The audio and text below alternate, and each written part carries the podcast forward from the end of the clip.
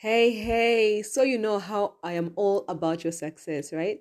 And when I say success, I'm not just talking about you making money. I'm talking about you finding your place in this world so that you make the money, but also make the impact and find fulfillment. So I created an amazing tool that I think will be so valuable to you on your success journey. It's called the Zone of Success. It's a simple 3-question exercise, but it will help you uncover your gifts, your talents, and help you position yourself for your success so that you can understand what you carry, how you can bring value and grow in your different spaces you operate in, and then position that for your success. Does that sound like something you're interested in? Then check out the Zone of Success. There's a link in the description box. Check it out and let me know how it goes. All the best in your success. And now to today's episode.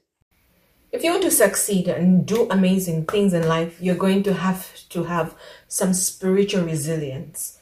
Look at life the way it is. There's so much happening. There's so much that changes. Spiritual resilience allows you to see all that, but yet focus on something bigger beyond what you see. Like, you build what you can see, you achieve what you can see, and you're able to attain what was not existing before. I think that's powerful. And that's why I am insistent on the fact that if you want to achieve something in the physical, you're going to have to start to invest in your spiritual. When you invest in your spiritual and your spiritual person becomes stronger, all these other things that are meant to shake you, move you, destroy you, become little things. You operate at a higher level. And that's what we're going to focus on today. All right, so this is part 1 of this episode. We're going to cut it in 2 again because it was so juicy. I kept going and going. So stick around next week for part 2 where we'll continue with these lessons.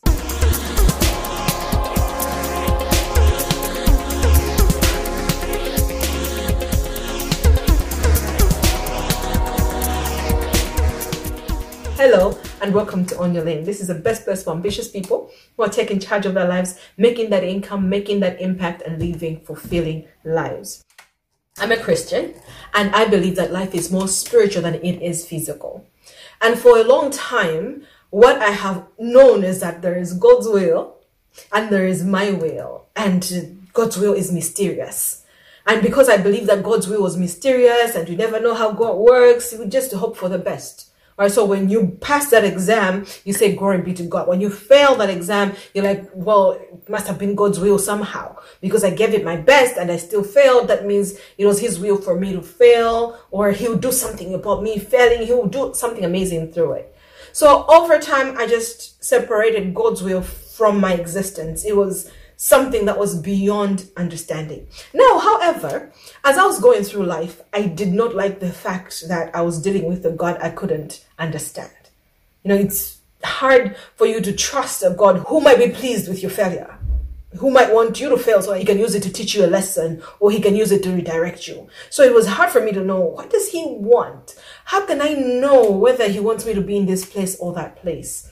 So over time, I took it upon myself to study, to read, to learn, so that I could get to a place where I could get intimate with God. I could have the relationship I saw in the Bible, that I see in the Bible, where people could hear God and could be confident about God has said, God has led, God is directing. Because I saw that as the only way for me to live a meaningful life. If my maker is able to direct me in what I should do and what I shouldn't do, then I have no issues in life. I am good.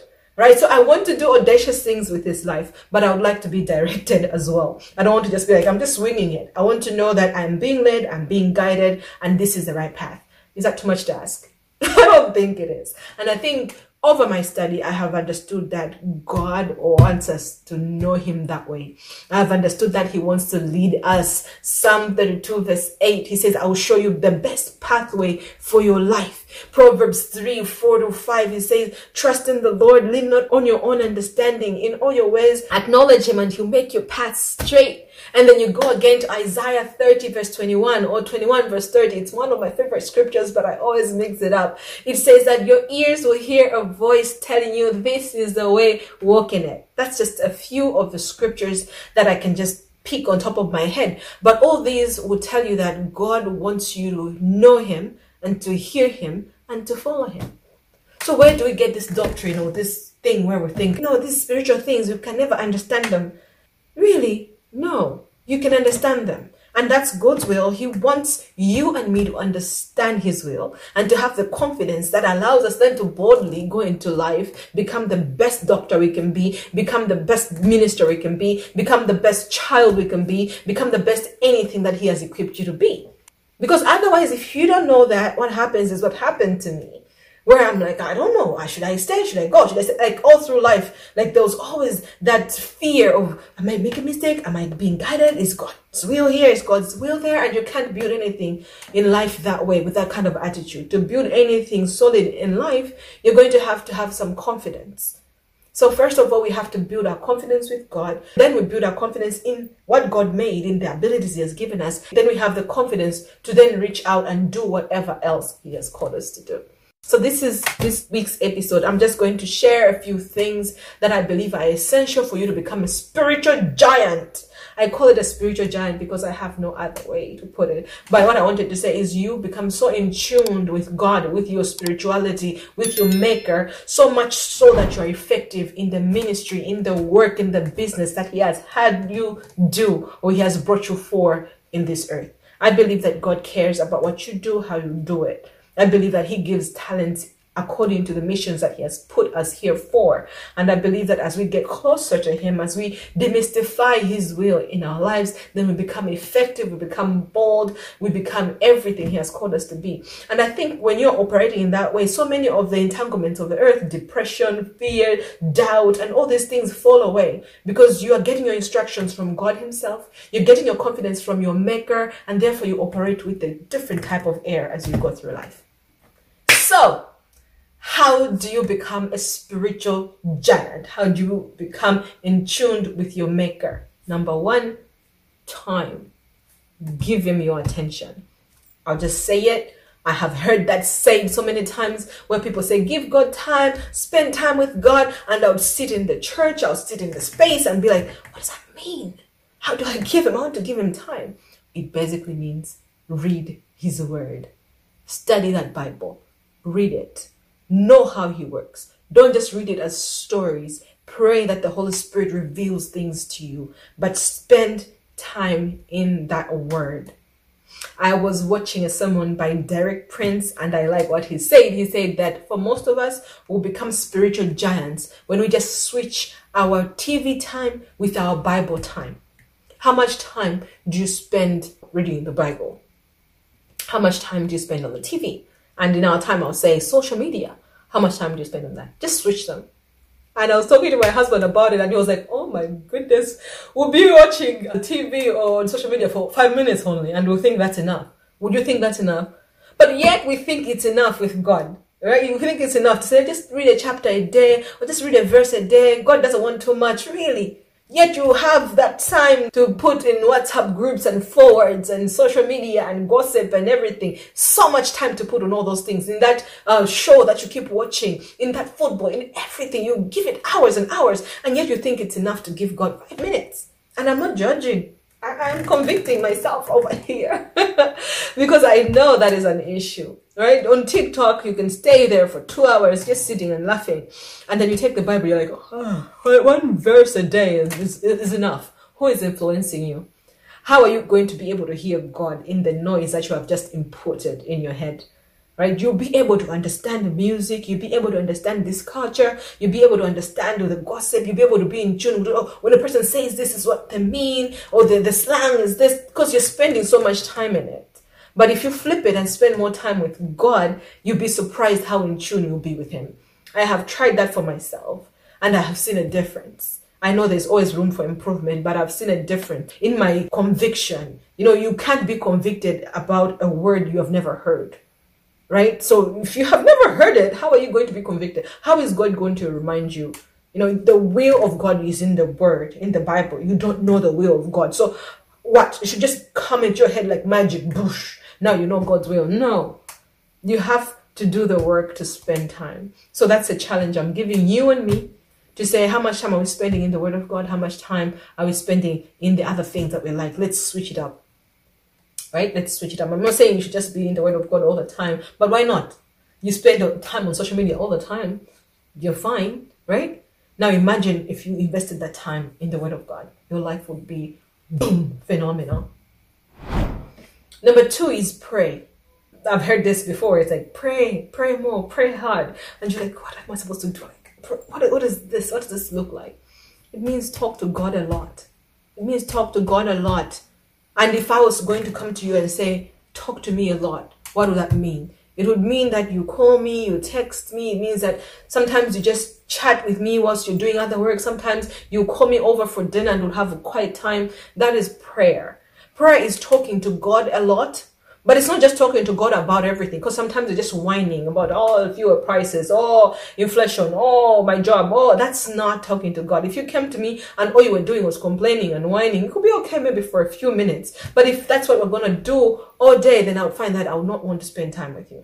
So with God, though, because you're spending so much time in His Word, you will have things to talk to God about His Word. Right, so if you find Isaiah 21 verse 30 or 30 verse 21, it says your ear will hear a voice say, this is the way, walk in it. You'll sit down and be like, okay, that's your prayer now. Father, I want to hear you as you have promised me in Isaiah. You said my ears will hear a voice. I want to hear the voice in this situation, Lord. You have said you order my steps and I should not be stressed. I would like to know the steps I should take in this business deal. You see, that is prayer. Prayer is not just you just saying what you think to God. You're saying what you think to God in alignment to His Word. And this is why it's tricky for most people to pray, because we don't have the word basis. So we think it's just like, eish, today's hard, man. Lord, it's tough in the streets, eh? Eish, fuel, look at that. Oh, who's that? No, that's not how you pray effectively. You pray the Word of God. And He has made promises of power, of provision, of preservation, of just Him showing up for His Word. So pray, talk to God a lot. Talk to Him as you're doing things. Talk to Him as you're working, as you're driving. Talk to Him specifically, like where it's just like you and Him and you're not doing other things. That's like a quality date time. Have a date day with God where you're just there and you're talking to Jesus and you're conversing and you're asking questions and you read something and you're like, what does this mean? How come I don't see these kind of miracles in my life? What am I missing? It is so interesting that when you pray that way in alignment with the Word of God, He answers. Like you see the answers. And sometimes for me, the answer will come from the Word of God itself. Sometimes I'll hear somebody preach it. 2 people, 3 people on the same day. I'm like, whoa, that's just crazy that 3 people are saying the same thing to me. You know, so pray a lot. Pray a lot. Like your bestie, how you do with your bestie, how something happens and you want to talk to your bestie. Pray a lot. And prayer should always be accompanied with the first step where we said, spend time in the Word. That will give you content to pray about, because the Word of God is showing you God's character and you're praying, talking to God about, show up with your character in my life. I love these things that you're doing with Moses. I love these things that you're doing with Joseph. Let's do that with me. Why are you not doing that with me? And you'll be seeing issues come up as you do that. Remember, this was part 1. I can't wait to see you next week for part 2. Drop me a comment with your thoughts, with your questions, and then I'll talk to you next week. Bye. Why again do I insist on us mixing spirituality with everything else? Because life is more spiritual than it is physical. When you work on the spiritual things, you will agree with me that everything else will begin to fall into place.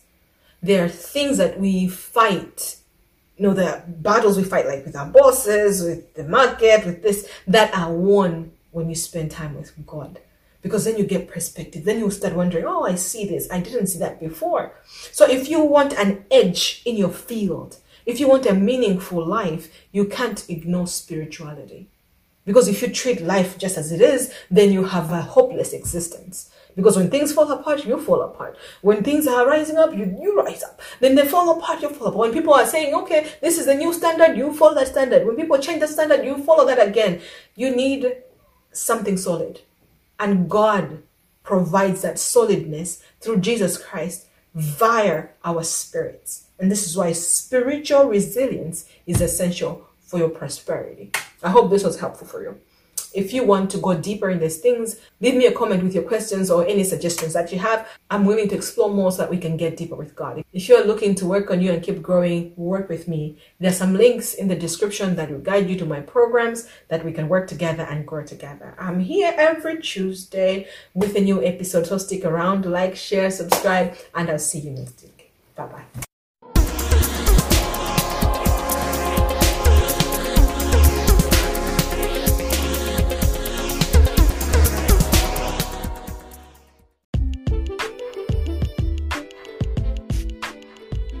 Thank you for joining me here on My Lane Audio Experience. Be sure to subscribe and share, and I can't wait to hang out again soon. All right? Okay, bye-bye.